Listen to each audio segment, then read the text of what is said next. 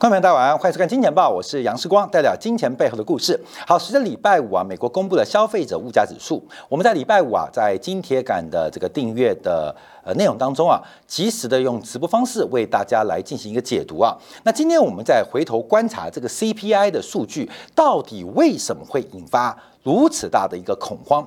从全球全球股市的高点，严格来讲是去年的十一月十八号。所以算过来啊，大概已经历经了一百五十五个交易日，一百五十五天，这个通货膨胀全面的呃围城各位的资产负债表，这一百五十五天，从去年十一月份算到今天为止啊，大概全球股市的市值总共蒸发将近二十三兆美金，全球的财富在过去啊过去这八个月的时间，大概蒸发了。二十三兆美金，那不知道观众朋友，你手上的财富是增加还是减少？我们特别提到，这个面对戴维斯双击，尤其是美国政府准备从需求面来进行一个这个破坏。来降低通胀本身的发展，哎，还不错。我们上礼拜四啊，特别利用了美联储的这个研究报告，跟大家来做分享。这一次大家知道，这不是个阴谋，这是个阳谋。如何破坏全球的财富，将是长期结构解决通货膨胀唯一的办法。你不可能针对名目工资进行打击，你也不可能刻意拉高失业率。那唯一。快速、有效、治标也治本的方法，就是把财富的泡沫给刺破。所以上礼拜四，我们特别花一整集来做美联储的一个报告。还记得那个尼尔森吗？他的报告，那他是大通胀，也是美国货币战略的首席专家、权威。而他的报告，哎，非常感谢各位观众朋友支持啊，因为我们讲这么深的议题啊，呃，结果。收视率还不错啊，那代表说我们愿意做更多有关于这种专业性的一个题目跟探讨，跟大家来做分享。好，那目前啊，这个市场的泡沫，除了除了美联储呃跟美国政府要从需求端来解决通胀之外，那另外就是世光一直有一个特别的观察，就是为了要阻止中国的从二零一七年。供给侧的改革开始，为了避免中国的结构改革能够成功，所以美国会趁中国有病要中国的命。所以这是除了金融层面之外更重要的国际博弈。只有在这时候快速收缩全球的走需求，会打击中国在结构上改革的努力。所以我们带出个阴谋论：礼拜五的消费者物价指数为什么那么高？它的背景是中国股市出现了全面性非常激烈而激情的反弹，准备把中国搞死，在经济、在贸易、在金融层面、在外汇、在国际收支层面。哎，中国股市在上个礼拜的表现怎么死灰复燃呢？站在这个角度当中，哎，我们就观察啊，这个统计部门公布的数据会不会有些？掺些水分的发展啊，啊，关众这不是阴谋论啊，因为事实上啊，呃，世光呃，另外过去有一个身份就是从事政治啊，像最近啊，你像呃，我要跟大家分享啊，像我就被一个这个呃几十年来应该叫无所事事的一个女人告性骚扰，我不认识她。也没见过面，告性骚扰。你看最近金汤力被狂轰，被一个吸毒的乐色，哎，我相信很多观众朋友看到这个金汤力啊，他谁呀？啊，竟然被几番啊绿军的这个 YouTuber 狂轰。哎，我跟这个金汤力还说恭喜恭喜啊，恭喜恭喜。呃，做流量很慢啊，做节目很辛苦，可是人家一骂你，流量就来了啊。那为什么要攻击金汤力嘛？因为金汤力是时光的发言人嘛。其实这些啊，早就就有所准备。反正啊，这个我。面对另外一边的政敌，他干嘛呢？这是第一个，呃，一定是贪污啊，贪污贪污，时光没有；那不然就是这个性侵啊，性侵，时光不敢；吸毒没碰啊，基本上那干嘛呢？就扣一个帽子啊。性骚扰啊，性骚扰。那另外，金汤力就开始被所有这个绿营的 YouTuber，尤其那种吸毒的乐色啊，狂轰啊，狂轰。哎，这就是一个政治的现实啊。其实这个啊，我早就知道，因为有人跟我报报报这个报呃这个呃报点讯息啊。像去年世光啊，争取这个新党党主席啊，我对手是吴成典啊，吴成典那个金门县的前任立委啊。那吴成典一支最大的政绩就是小三通。光明，你知道小三通其实是谁最大政绩吗？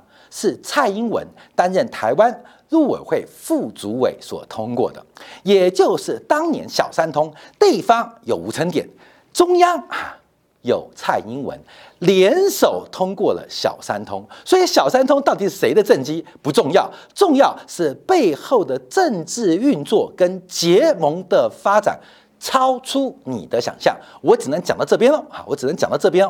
所以对于很多啊这个政治面的安排，我跟别的财节目有不同的解读。为什么？因为我们就参与其中嘛。所以美国消费者物价指数会在礼拜五公布，标那么高，那摆明是谁？看没有？不是你跌哦，跌是本来就从需求端的泡沫进行戳破。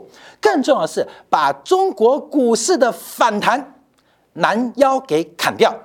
大陆股市在过去一周多的反弹、资产荒的前提之下，其实理论上只要不要美国干扰，今天呢，只要继续走高，破底翻确认，破底翻确认，破底翻的前一天啊，这个就是阴谋论来了啊！美国公布一个数据，把全球金融市场搞得大跌啊，这个大跌让破底翻没有成功，哎，这个是巧合吗？啊，大家所以要观察啊，这个美国对内。是从供给端的改革变成需求端的治理，对外如何制止中国的结构改革会成功？尤其是金融市场价格在过去一整年表现极差情况之下，如何趁你病要你命？这都是这个数据背后的发展啊！所以，呃，还回想到二零二零年的三月十八号，我特别跟大家报告，美国农业部的黄豆库存一定有问题，甚至造假。哎，大家也怀疑啊，但事后证明黄豆涨了一倍嘛。那为什么世光知道？这个不是知道，这要尝试判断。所以我常提到，我们生活要降维，生命要升维。生活降维意思就是你六万块收入过四万块生活，你十万块生活是收入过六万块的生活，会让你改变你对于生活的压力。但生命要升维。你要结交一些有意义的朋友，读有意义的书，看有意义的节目，让你生命升维。所以，当你生命升维、生活降维的时候，哎，这感觉变老子的。这个道的意义啊，就变得很轻松看待这些变化。好，礼拜五啊，这个数据我们解读过，相关们也知道。那到底发生什么样的变化，让市场那么大的恐慌？尤其是稍后我们在金铁杆部分要特别提到，现在市场不是失去信心哦。今天令大家非常震惊的，我举个例子，台湾地区的公债今天的交易量零，台湾公债市场的交易量零。你能想象吗？台湾地区的公债交易量在今天竟然交易不出来，这到底是有行无市还是什么意义？这很特别吧？等一下跟大家报告。所以市场失去的不是信心而已。失去的是你想象不到的一个关键的核心定锚。好，我们看到这个年增率八点六 percent 是创下一九八一年十二月以来新高。为什么是一九八一年十二月？好，每次我做节目都要分析，因为一九八一年就是美联储主席 Volker 大幅的调高联邦基金利率的时刻。所以为什么是一九八一年的新高？因为在一九八一年前，美国经历了长达将近十五年的恶性通胀。或是停滞性的物价上涨，一直到一九八一年沃克把利率在两年不到时间翻倍，美国的官方利率翻倍之后，才解决了长达十五年的停滞性的物价上涨。所以，为什么是一九八一年十二月？所以大家注意哦。这一次的通胀要怎么解决？我们在上礼拜四节目提到，你就去参考一九八一年的思思维，不管是沃克的讲话，甚至柴契尔夫人发表公开演讲，都承认他的错误。啊，所以一九八一年是一个很重要的转折。所以为什么是创下四十一年新高？而一九八一年那个高点曾经带来给我们什么样的投资经验？要特别特别观察，特别特别观察。好，那我们再观察啊，这是我们礼拜五也特别。呃，用的一个图表，我们自制的，让大家了解到，因为啊，二零二零年新冠疫情导致了全球的供需出现极大的问题，那出现快速的紧缩，那又加上强大的刺激，所以我们把物价，尤其是三月、四月、五月，今年的三月、四月、五月，我们对比二零一九年的基期哦，二零一九年是全球景气的高峰反转点，因为二零一九年下半年。鲍威尔就开始进行三次降息嘛，结束了 Q E 的紧缩，还记得吗？所以我们把现在三月、四月、五月上个月。上上个月、上上上个月跟二零一九年比较，怎么比较？我们用几何级数的复合成长率，让大家了解到到底物价从二零一九年以来是呈现什么样的表现。所以，观众注意到，第一个是我们看到，诶，你看物价八点六，好高啊，四十年新高。可是你没看到，从二零一九年二月以来到今年的二月以来，过去二零二一二这三年，这三年。美国的消费者物价几何啊，就是开根号的概念啊，开立方根号是不能用平均的，是用百分之三点九三的年增率在走高。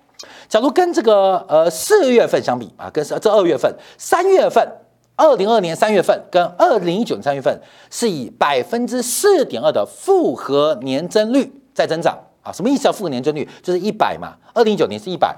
二零二零年就变成一百零四点二，二零二一年是一百零四点二，再乘以一点零四二啊，大概就是等于不能直接加，大概就一百零。八点点点点点六左右了，大概是概念了。然后到今年再乘以一点四，这叫复合年增率哦。我跟大家分享啊，所以我们把它换算，让大家了解到美国的物价上涨到底多严重。到了二零一九年的四月跟今年的四月比，它的复合年增率是百分之四点一九。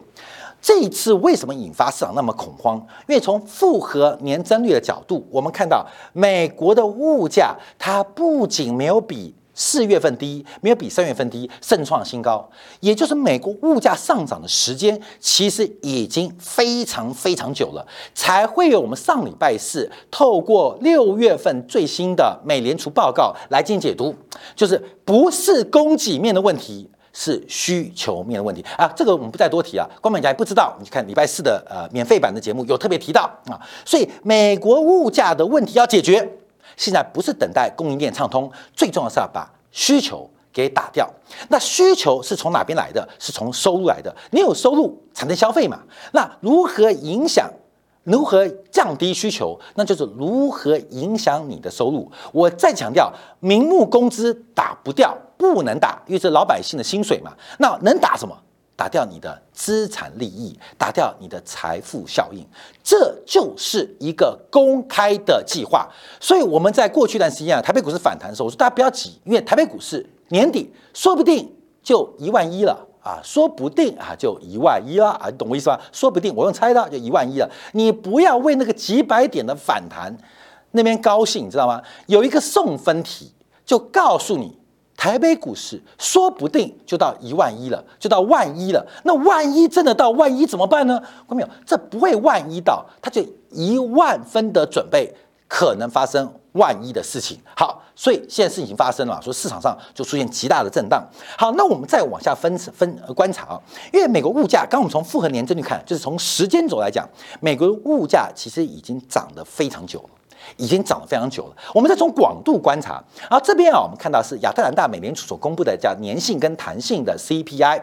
那这个很简单，弹性 CPI 通常受到大宗商品它的一个价格周期影响，可是粘性的通常就不容易受影响，包括了补习班的费用啊，包括你看病的费用啊，这些属于比较。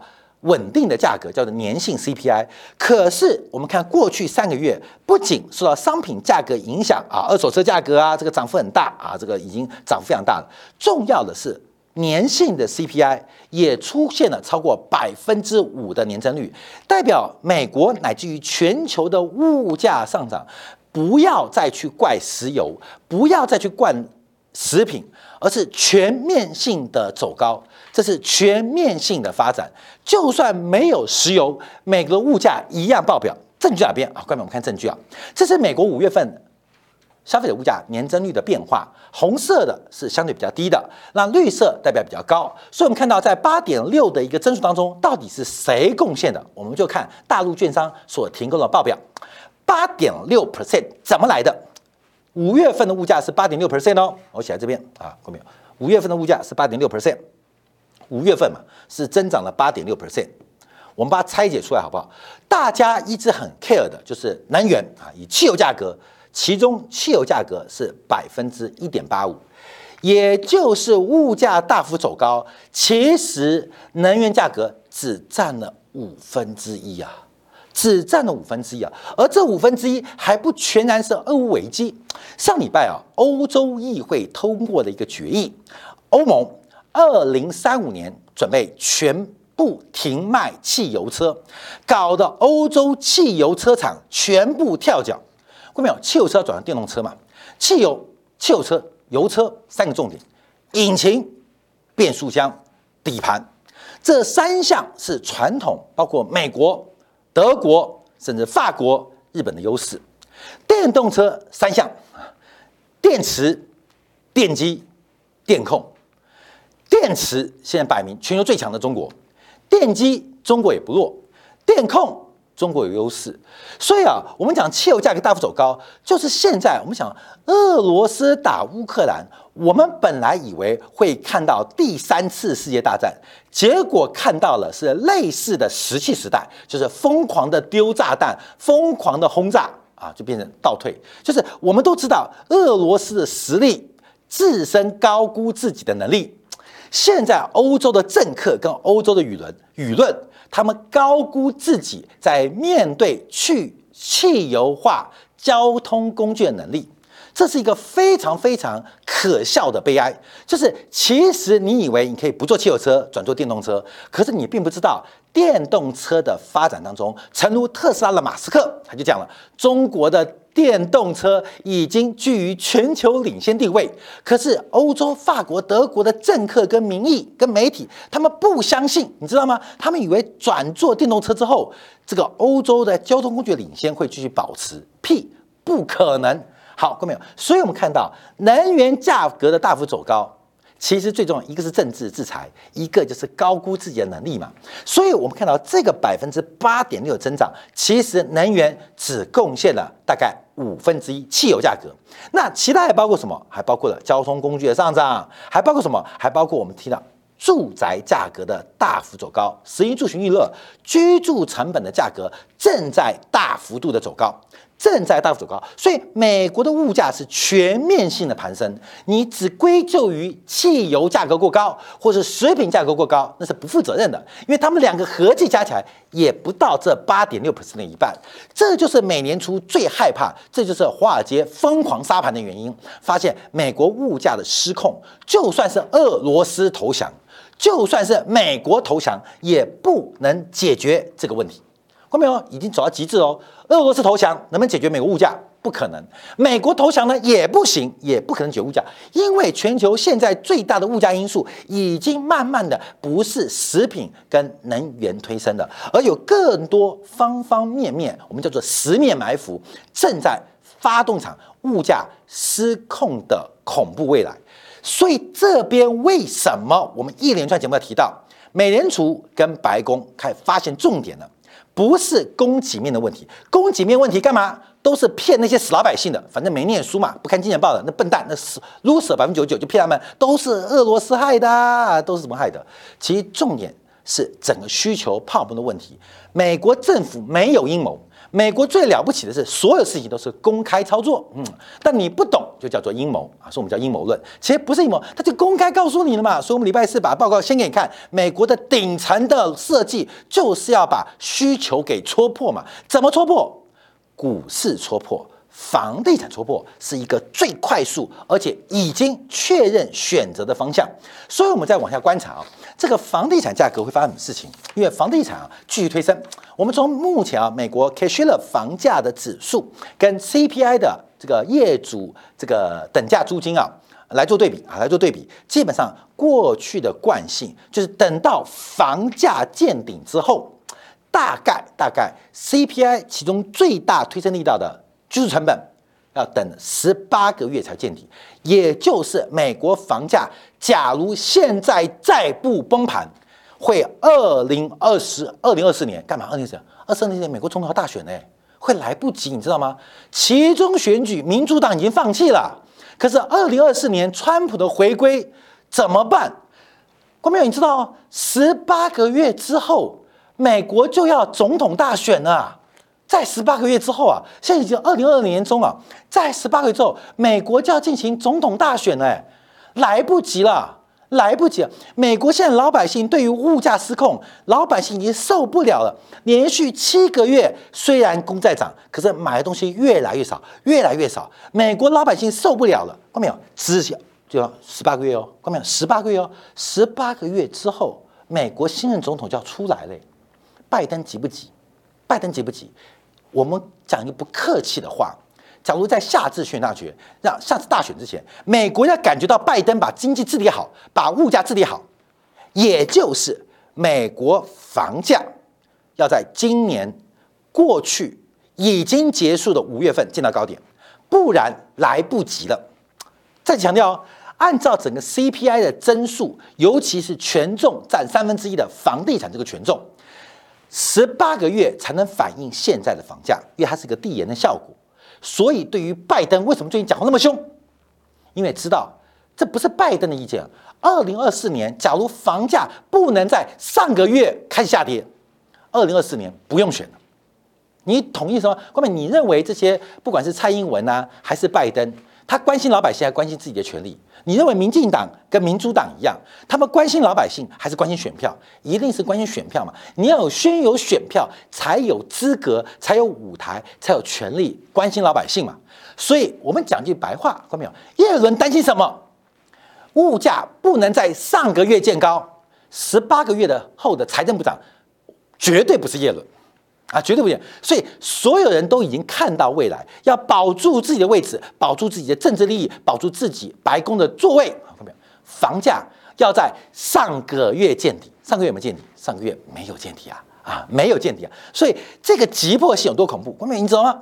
你家是你家的事，拜登只关心自己能不能连任啊。叶伦只是担心自己的财政部长能不能做啊？那急不急？多急？不是急十八个月选举哦，也不是急五个月的其中选举哦，而是急现在。假如全球的资产价格不能转折，那不要说其中选举已经放弃了，二零二四年的美国白宫大位，民主党恐怕也会变天了。我跟大家特别分享，你懂吗？我们抓到决策者的利益，你就会知道决策者的方向嘛。啊啊！领导的背影，就是我们这些贩夫走卒的方向啊。领导的背影就是员工的方向嘛。所以领导会背影背影是他面背对你嘛？他去哪里，你抓到他的利益，你就知道方向了嘛？那不就送分题吗？看没有？领导要往那边走，你说没有？我们领导要往左走，我跟你讲不会的，领导要往右走。你说不可能，他一定往左走，因为左走是大门。我说他一定往右走，为什么一定要往右走？因为领导要上厕所。左边大门，右边洗手间。领导出大门上车之前，他要先上厕所。谁会对？看到没有？谁会对？你就会对嘛。所以我们跟大家分析啊，这个十八月后 C C P I 的变化，它的滞后效益，代表目前美国执政当局的迫切危机感跟压力。能不能打下去？一定要打下去。能不能压下来？一定要压下来。好，我们最后观察一下，在礼拜五公布的美国密歇根大学的消费者信心指数，非常了不起。后面不是创历史新创四年新低哦，是创下四十年新低。美国的密歇根大学的消费者信心指数来到五十点二啊，五十点二不是很好吗？错，一百是中位数，一百以上代表有信心，一百以下代表没信心，多没信心，创下密西根大学发布这个数据以来的历史最低啊啊！密西根大学都不知道，这统计学统计专家从老师到学生，这个报告说怎么做？后面有这个很恐怖哦，这个数据不是低到恐怖，因为这个数据啊，基本上已经跌破了两千零八年低点了啦。那现在讨论是不是比两千零八年更恐怖啊？第一种解读啊，就是现在的消费者信心比两千零八年更恐怖啊，更。第二个是，就是我们今天节目啊，等会要讲定一个观察，就是这个数据会出现那么大的偏差值，本身这个数据的计算跟调查可能有问题，我们没有那么悲观哦。可是数字反正印出来是创历史新低哦，有那么悲观吗？没有啊，怎么会调查出这个数据呢？好，各位朋友，这个数据是长期包括美国政界、包括华尔街跟我们大家都关心、观察美国消费者消费倾向的领先指标。我现在强调的，我们嗯，金钱豹观众比较比较聪明嘛，知道我在讲什么？不是这个数据比两千零八年更差，我不是这样看哦，各位朋友，你说现在恐慌？呃，那两千零八年台北股市跌到三千七百点。啊，多一倍，七千四百点，够对了吧？啊，对不对啊？对，因为需求市场垮掉嘛。我要跟大家报告的是，这个数据出现了非常严重的偏差，不管是在统计方法还是问卷调查，可能都出了问题。这个问题会比创下比两千零八年新低更严重。也就是我们在新时代的变化当中，有非常多决策者依据的数据基础无法相信，这就是黄仁宇啊，那个历史学家黄仁宇讲中国大历史嘛，他是第一个把数字化、数字治理带入历史观当中，这了不起嘛？就分析了清朝，分析了明朝，特别用财政数字来分析治理的标准，所谓的 KPI，干嘛 KPI？我们跟他报告哦，假如这个 KPI 是错的，那你按照这个 KPI 去做的任何政策跟反应，都会是大错特错嘛。现在美国的很多指标，一个就是创下两千零八 不要不要不止样，创下历史新低了，创下历史新低啊，历史新四十年新低，因为这个报告就四十年期。我们最害怕的是美国很多的 KPI。可能已经失效了，而美国人现在找不到替代指标。哎，这举个例子啊，像大陆啊，过去几年都用 GDP 作为官员的审核标准嘛。后来这个老大说青山绿水就是金山银山，指标呢？指标是什么？PMI 二点五吗？啊，各位给我指标，包括怎么做嘛？你讲那个青山绿水就是金山银山，指标呢？指标青山我有啊，绿水也有啊，金山银山在哪里？给我指标啊！所以 KPI 很重要，你知道吗？我们跟大家报告，密歇根大学消费者信心指数非常重要，这是一级指标。可是我更关心的是，我们即将面对一个世界，就是传统的 KPI 失效了。这个 KPI 失效，可能更大压令恐慌。好，在我们观察这个悲观程度啊，是通胀预期也爆表了。那这个偏离值太大了，这个统计方法应该有问题了。好，那我们再看一下，哎，比特币啊。关表来不及做啊，因为比特币崩盘了，这代表风险偏好正在改变。那比特币会跌哪边？跌到零啊？各位，我一直没改变啊。我们从这个东升开始啊，比特币两百块的时候，我们就一路看到现在啊，一路上山来到六万四，到现在为止，我们从来没有改变过比特币的价格跟价值趋近于零啊，趋近于零。那人生过的这场故事啊，这会成为我们将来的子子孙孙，我儿子、我孙子所。非常热谈的故事，就跟郁金香泡沫一样，啊，就跟南海债券泡沫一样，这个价格正在无限的往下飙升。那以太坊也失控了嘛？为什么？因为这个泡沫破灭了，这个基本上价格就回零。好，那我们今天要特别稍微观察，就是做台湾的国债啊，台湾的公债，台湾公债没有量，没有量，各位同学垮了，各位垮都不能形容，你知道吗？债市、股市、汇市。是三大，我们叫做这个市场经济，我们特别观察的汇率市场嘛，股票市场嘛，另外就是债券市场嘛，它反映的是资本的价格定锚。台湾在今天，我们看跟上礼拜五连续两天没有成交量，这不恐慌？什么叫恐慌？不是你买得到买不到，不是你卖得掉卖不掉，是没有量。台湾的公债市场曾经一天成交金额高的时候，逼近五千亿台币，在十年以前平均有一千亿以上的水准。